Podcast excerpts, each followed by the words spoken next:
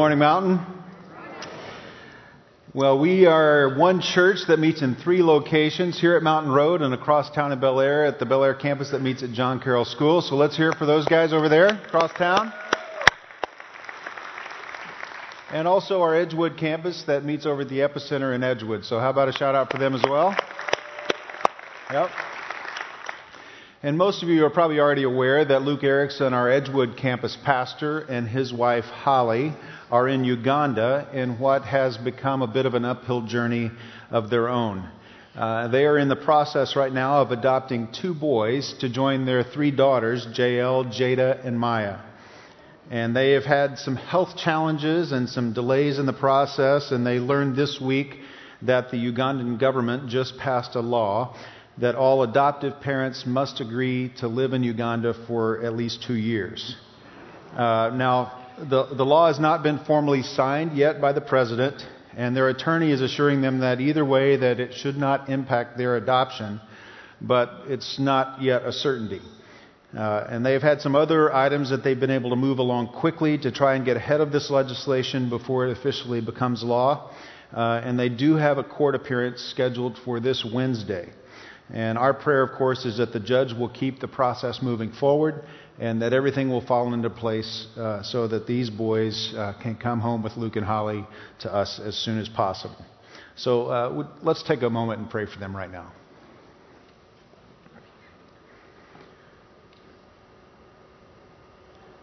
Father, this is uh, heavy news to think about, and so our hearts are a bit heavy. And we lift up our friends Luke and Holly Erickson, their three girls, and these two precious boys. God, with the health challenges that they've faced, we, we pray for healing and for good health for each of them. We pray for safe travel for the girls and their grandfathers as they travel back home today. And we pray for all of them as they are separated uh, from each other for a little while. Father, we pray specifically for this entire adoption process in light of the pending legislation in Uganda. We, we lift up the court date on Wednesday and that the judge and everyone involved would expedite this process and, and not hold up the adoption in any way. And Father, even if, if the pending legislation is signed into law soon, we pray that they would be able to allowed to continue with the adoption, that all the logistics and the remainder of the process would go smoothly, and that you would bring them, uh, the entire family, home to us soon. Father, during this time of waiting and uncertainty, would you please give each of them a deep sense of your peace that will go far beyond understanding? And we also lift up each of the 40 families who are in Uganda now awaiting to adopt children. Please give them peace and see them through this as well.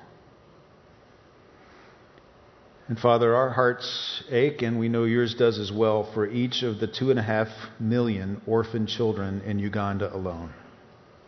Please be a father to the fatherless, as you promise in your word, and bring each one safely and swiftly to families that can love them and raise them to know you. God, would you please continue to break our hearts for what breaks yours, so that we will be moved to be your hands and feet to help and heal a broken world. Through Christ we pray. Amen. Well, for me and maybe you, uh, the snow Friday morning reminded me of growing up in East Tennessee when I would walk to school in the snow uphill both ways and barefoot, and I liked it. So, how many of you have actually used that line on your kids or grandkids? Come on, show of hands, true confession. Yep. Uh, did they buy it? No, probably not. But did you know that you can go online and there are actually scientific discussions hypothesizing how it could be possible to have the same journey be uphill one way and uphill coming back as well? You can go check it out. And it may not be physically possible, but it sure seems at times that life uh, can be uphill both ways for us, right? Especially in significant seasons of our lives. And many of us have discovered that even saying yes to following after Jesus often means an uphill climb. And in the weeks leading up to Easter, we're each invited to follow Jesus on the road to the cross. And this invitation will, will mean a challenging climb that takes us to the upper room, where we will invest in friendships around the table. It will take us to Gethsemane, where we surrender to God, and will take us to Golgotha, where we face the call to lay down our lives in service to others. And if you were to take a pilgrimage today to the country of Israel and you wanted to walk with Jesus on the road to the cross, you would walk what is called the Via Dolorosa, the way of suffering. And it's an entirely uphill climb. Each station of the cross uh, is a little more uphill from the other. And that's just like it is when we follow after Jesus, because it's an uphill faith journey. And the question that faces each of us is Are you ready to follow all the way your Savior leads, even if it means a tough uphill climb? I'll never forget the hike that I took in Israel. It, it actually was more of a climb than a hike. Uh, a few of us guys thought it would be fun, so we asked the bus driver to drop us off along the road so we could hike to the top of Arbel Cliff. And we found this path that actually turned out to be a goat or cow path, and it was much longer and steeper than we thought it was going to be. And the path was full of rocks and roots and holes and mud and cow pies, many of which were still fresh. Uh, it was tough, slow going. And then the last 50 feet of this climb was a sheer cliff with metal rungs uh, placed into it. And by that point, as I'm climbing the metal rungs, my shoes were covered with mud and poop, and I kept my feet kept slipping off the rungs, so I'm hanging from the side of this cliff. And you may be wondering to yourself, why in the world would you do this in the first place? That's exactly what I was thinking, hanging from the cliffside. If you're thinking we must not have known how difficult this journey was going to be, you're right. So, why in the world didn't we turn around? Why didn't we go back? Why didn't we quit? Well, as difficult as it was, we experienced some amazing things along the way. We explored caves that were built into the cliffside, dug out. Uh, we, you know, we got a, an amazing view of scenery that we would have missed if we had stayed on the road in the bus. And we also were able to share the experience together. It was, it was a hard journey. I'm, I mean, it was tough. But that small band of companions still shares a, spe- a, special bond to this day. We, we took breaks where we would sit on this mountainside and we got to look out over this expanding view of the Sea of Galilee and talking and laughing about the journey that we had been on and how much that we still had to go and how far we had come. And uh, it, it was a, just an amazing time together. At the end of the trail, nearly exhausted, we climb up the cliff face, and then at the top, we enjoyed this breathtaking view all across the Sea of Galilee. It was awesome. In a lot of ways, though, that climb uphill is a lot like our lives. When we start our journey following Christ, we don't know what the path will hold but it's going to be a long uphill journey, and it's probably going to be filled with rocks and holes and mud and piles of crap and sometimes a sheer cliff face. Because if we're brutally honest, life is often just plain hard. But the uphill journey that would be insurmountable alone somehow becomes doable together as we follow after Jesus. And the view along the journey that we have, and the view from the top, is breathtaking. You see, there are just some hills that you're not supposed to climb alone. That's true with mountain climbing, and it's true in the uphill journey of following Jesus. You're not meant to climb it by yourself. You need some friends. A little boy was home one day after his family had moved once again, and this was one of several moves in just a few years.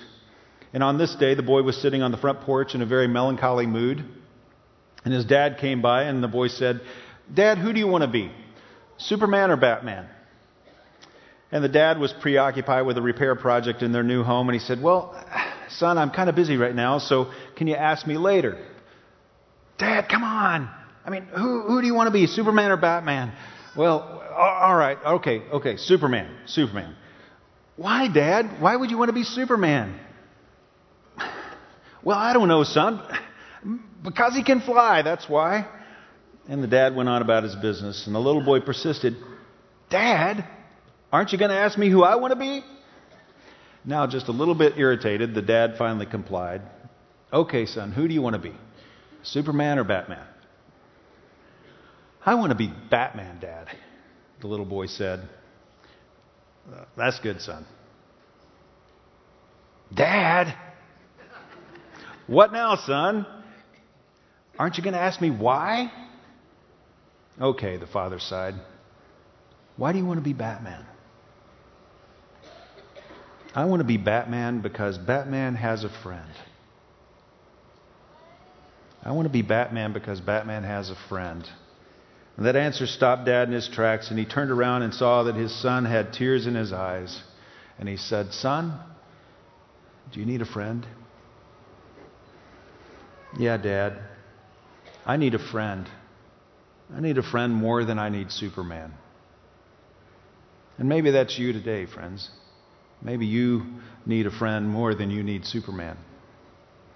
And having friends is just how God made us. He, he made us to need and have friends. It's a significant part of His plan for our lives. When God made the world and He put His human creation into that perfect environment in the garden, even in this perfect world, He steps back and says, It's not good for people to be alone. So you need friends. I need friends. We all need true God honoring friends. We need to do life together. In the Bible, David had Jonathan, Jesus had the disciples, the Apostle Paul had Barnabas and Timothy. We want and need friends because that's how God made us. Ecclesiastes 4, Solomon, who was the wisest man who ever lived, wrote these words and said, I observed yet another example of something meaningless under the sun. This is the case of a man who is all alone, yet who works hard to gain as much wealth as he can. It is all so meaningless and depressing.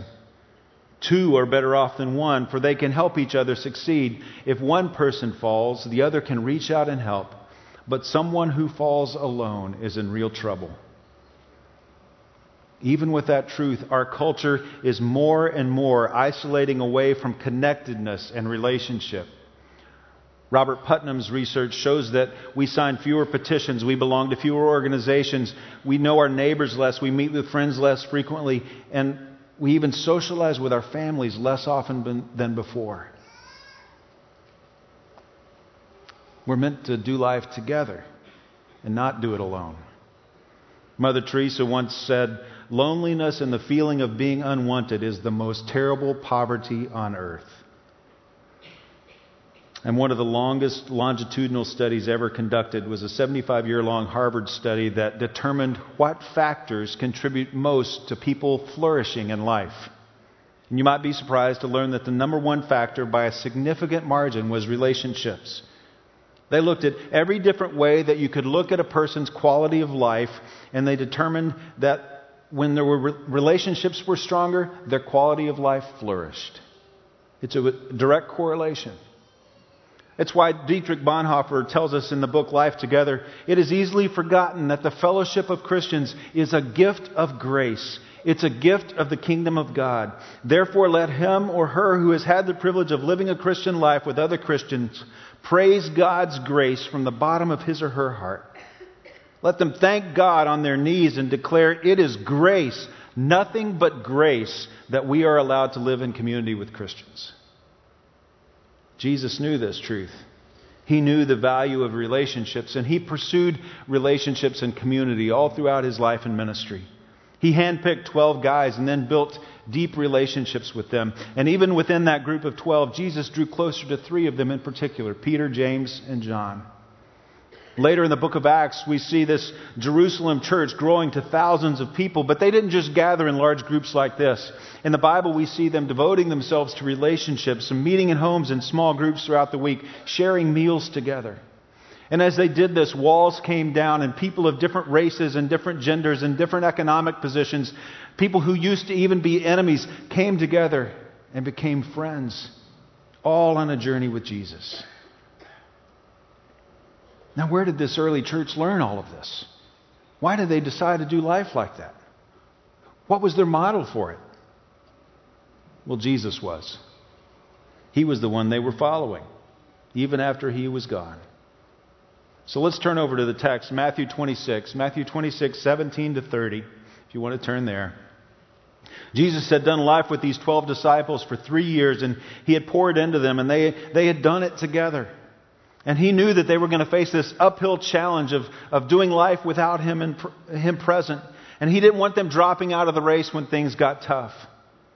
He knew that if they were going to change the world, they couldn't be lone rangers. If they were going to be world changers, they couldn't be lone rangers. So, with all this hanging over Jesus' head, all of the weight of this, knowing that he needed to continue to pour into these guys, just before he was arrested and crucified, Jesus uses a meal in an upper room to build into them once more, to strengthen their relationships, and prepare them for the uphill walk that they would have before them. And we all need relationships like that in our lives because we're also on an uphill journey. And if we're going to continue to follow Jesus uphill, we will need to climb together, friends.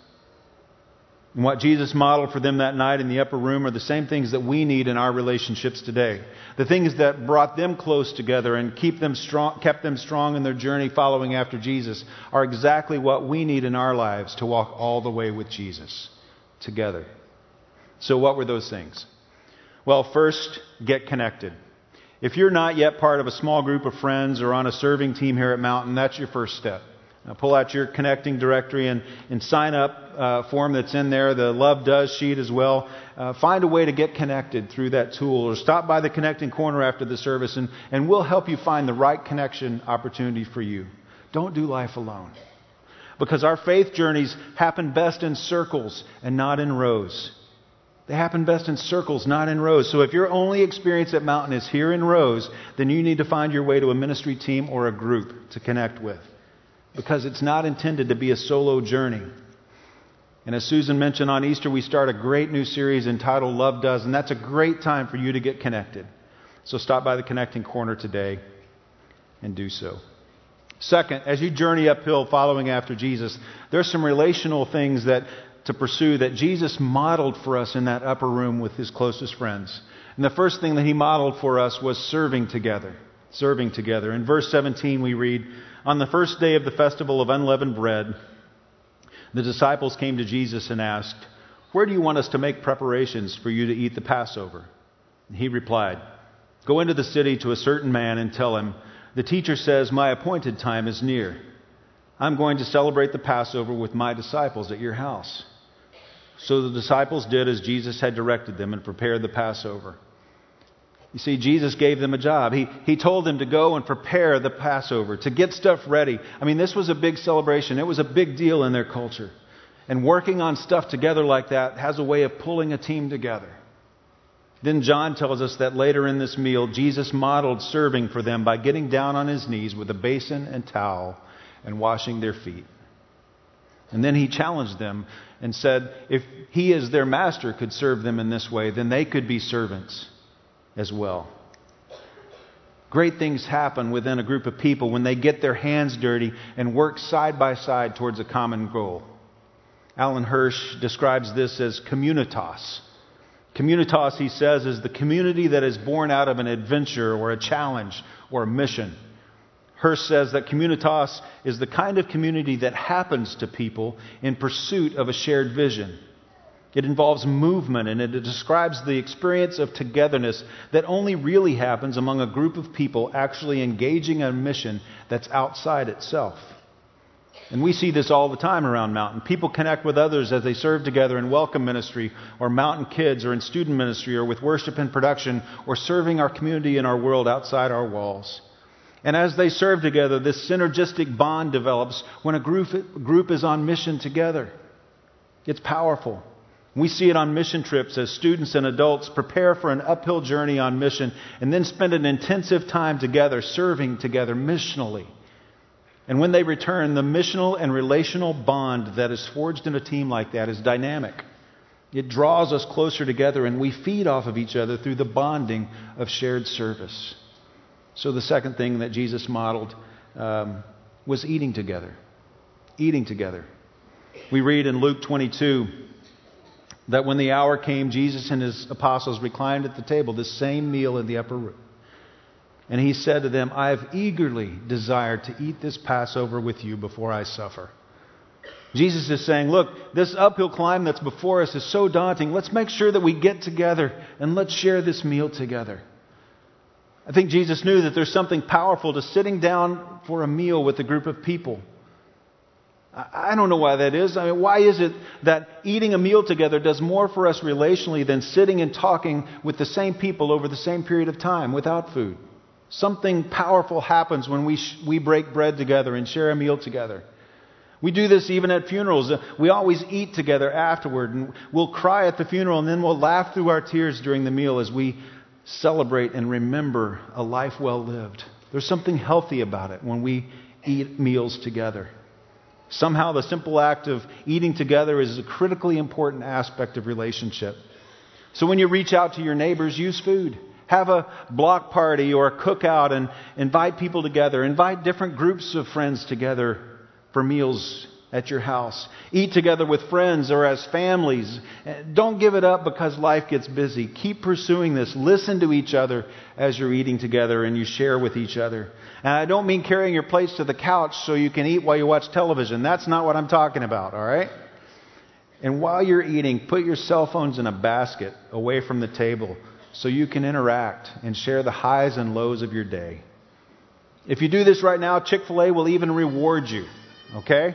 If a family or a table at Chick fil A eats their meal with all their phones placed in the family challenge box, you each get free ice cream.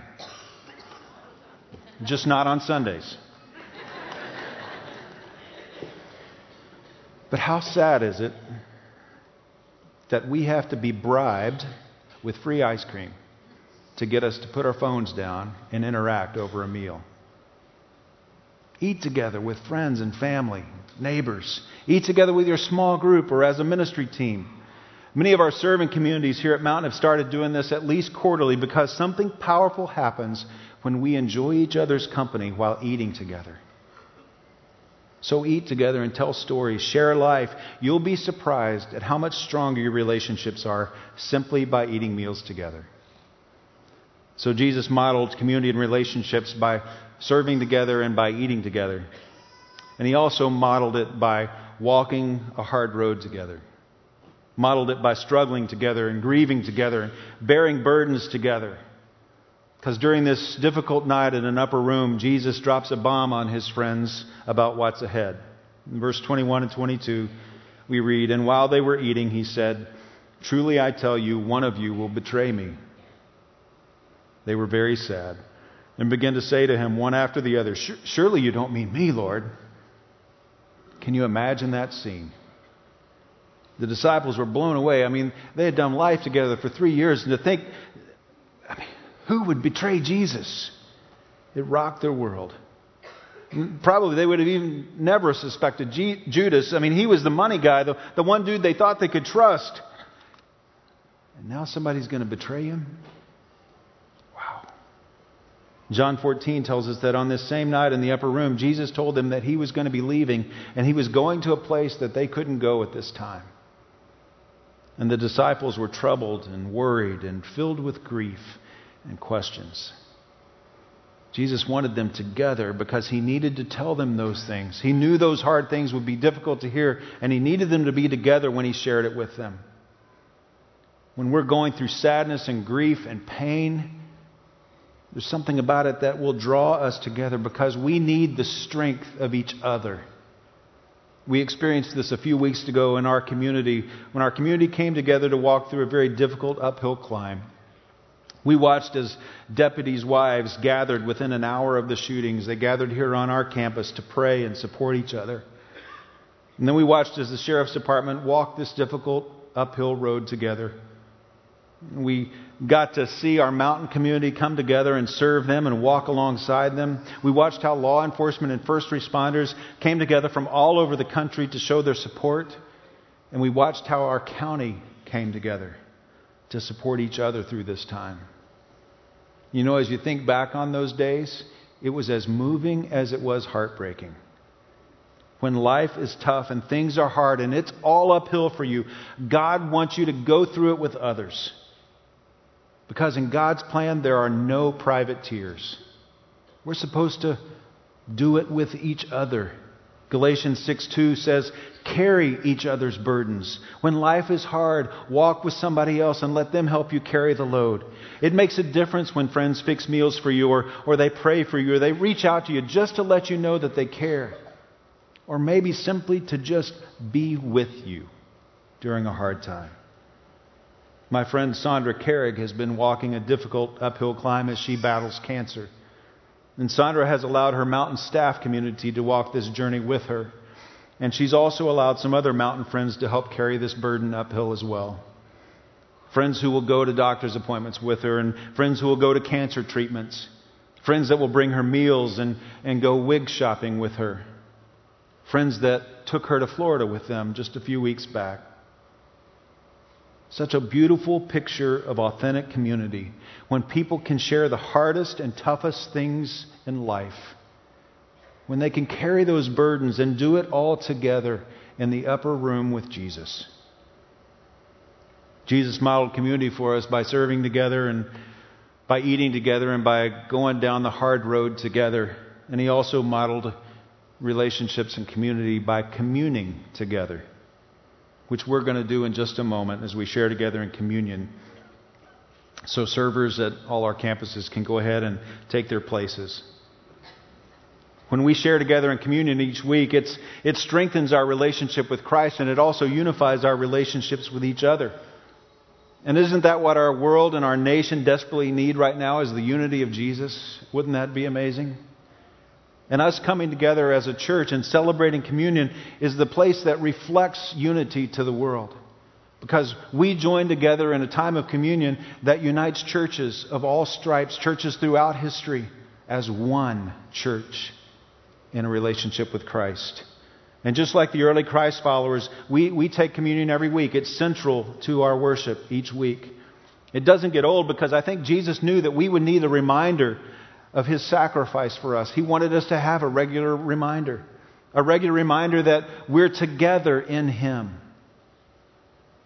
Does it get old? I mean, does it ever get old kissing your spouse or kissing your kids? No, it doesn't get old. And don't ever mistake that communion is this mountain thing. It's not a mountain thing, it's a Jesus thing. It is and always has been for Jesus and his followers. And Jesus invites everybody who follows him to share together in this simple meal. And as we reflect on it and, and eat and drink, we reflect on our relationship with Jesus. And we reflect on our relationships with each other. We reflect on this difficult uphill journey in life and, and how our relationship with Jesus makes us stronger and gets us through that journey. And how our relationship with Jesus makes such a difference in our relationships and how our relationships make us stronger and able to complete this journey. You see, it was in that, on that night in that upper room during this uphill climb where Jesus changed this Passover meal to communion, to the Lord's Supper, the Eucharist. On that night, he changed it for the very first time, and they celebrated this simple meal. Verse 26 of Matthew 26, we read, While they were eating, Jesus took bread, and when he had given thanks, he broke it and gave it to his disciples, saying, Take and eat. This is my body. And then he took the cup. And when he had given thanks, he gave it to them, saying, Drink from it, all of you. This is my blood of the covenant which is poured out for many for the forgiveness of sins. And just like this sacramental use of bread and wine, friendship takes what is common and God makes it holy. Friendship like the friends that you have right here. So, just as Jesus eagerly desired to eat this meal with his closest friends over 2,000 years ago, Jesus eagerly desires to eat it with you and me today. Because we're all on an uphill journey. And after we share together in this time of communion, we're going to look at one more thing that Jesus modeled for us in that upper room. As we go uh, to God and celebrate together in this time of communion, let's pray together. Jesus, thank you for leading us. Thank you for going before us. Thank you for binding us together as a body. Jesus, thank you for keeping us from falling. And as we follow you on this uphill journey, as we follow you through the darkest of valleys, and as we follow you along winding paths, thank you for your presence with us and for leading us all the way. Amen. The very last thing that these guys did in the upper room before they left, and they left to face a challenging world, left to face the death of the Savior, the one they had been following. The last thing that these guys did was worship through singing together. In verse 30, we read, When they had sung a hymn, they went out to the Mount of Olives. Hmm. These tough guys, and they sang together as the last thing. They, they didn't do 50 push ups and shout hoorah. They didn't dance around like Ray Lewis and shout and pump their fists and say, now let's go get them. They didn't go through special forces training. They didn't go to seminary to learn the nuances of theology. No, when these 12 guys were going to go out and face the world and carry the good news of Jesus, when these 12 guys spent their last moments with Jesus before he went to a cross, the last thing they did together was sing. They worshiped. Now, I know that worshiping through singing doesn't look all that powerful and strong, but when we do it together, it joins us into a mighty force that the gates of hell cannot prevail against. And not because of our power, but because of the powerful one that we worship. Now, I know you probably think I'm a young guy, and this is going to change your thinking. I remember a song that was that came out in 1979. I was in high school. It was a song by the Imperials, and the song was entitled Praise the Lord. And this song is about the unlikely and surprising power of praise on an uphill journey. Listen to these lyrics as we journey uphill.